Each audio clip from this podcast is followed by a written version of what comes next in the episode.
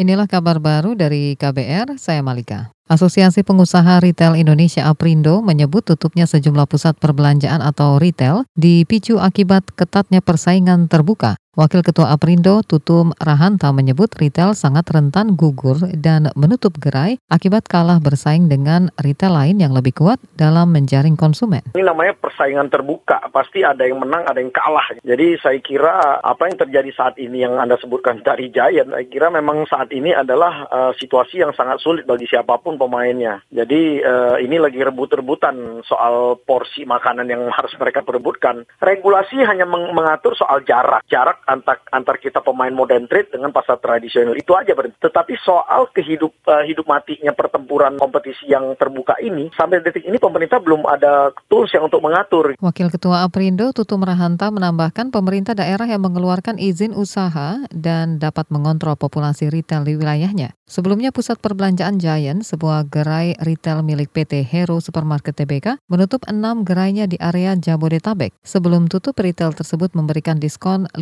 sampai 50 persen hingga 28 Juli mendatang.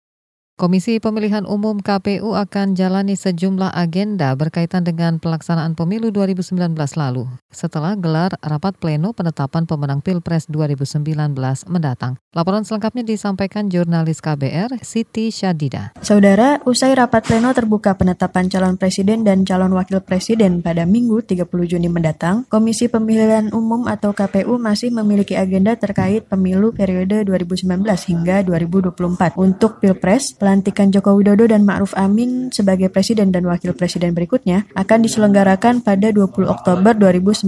Sedangkan untuk pemilu legislatif atau pileg, KPU akan menjalani sidang sengketa di Mahkamah Konstitusi atau MK mulai minggu awal di bulan Juli 2019. Beralih ke soal lain, serangan kawanan monyet ke tanaman pertanian di sekitar desa Cikaka, Kecamatan Wangon, Kabupaten Banyumas, Jawa Tengah semakin meluas. Serangan monyet ini diakibatkan datangnya musim kemarau tahun ini. Seorang petani desa Cikakak Sulam mengatakan kawanan monyet bahkan sudah mulai menyerang tanaman yang jauh dari hutan. Kata dia, populasi monyet yang berada di sekitar hutan sekira 500 ekor.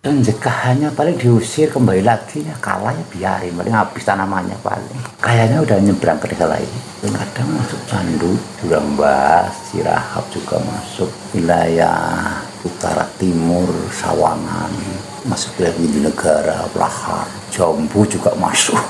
Ya memang penduduk tanaman pertanian. Berbagai macam hal ubi, kacang, kelapa enggak buah, apa pun enggak buah apa aja bentuk-bentuk tanaman Sulam menambahkan warga sudah mengusir kawanan monyet dengan berbagai cara, tetapi monyet tetap kembali menyerang dan merusak tanaman. Sulam menuturkan pemerintah telah memberi jatah makanan untuk monyet berupa jagung pipilan, namun diperkirakan jumlahnya tak mencukupi sehingga monyet tetap menyerang lahan pertanian warga.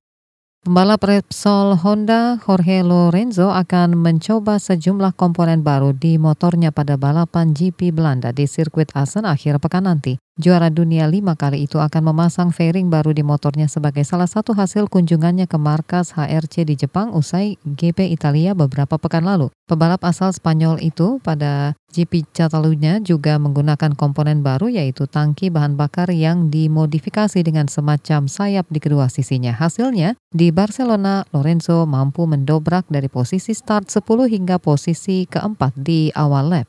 Demikian kabar baru dari KBR, saya Malika.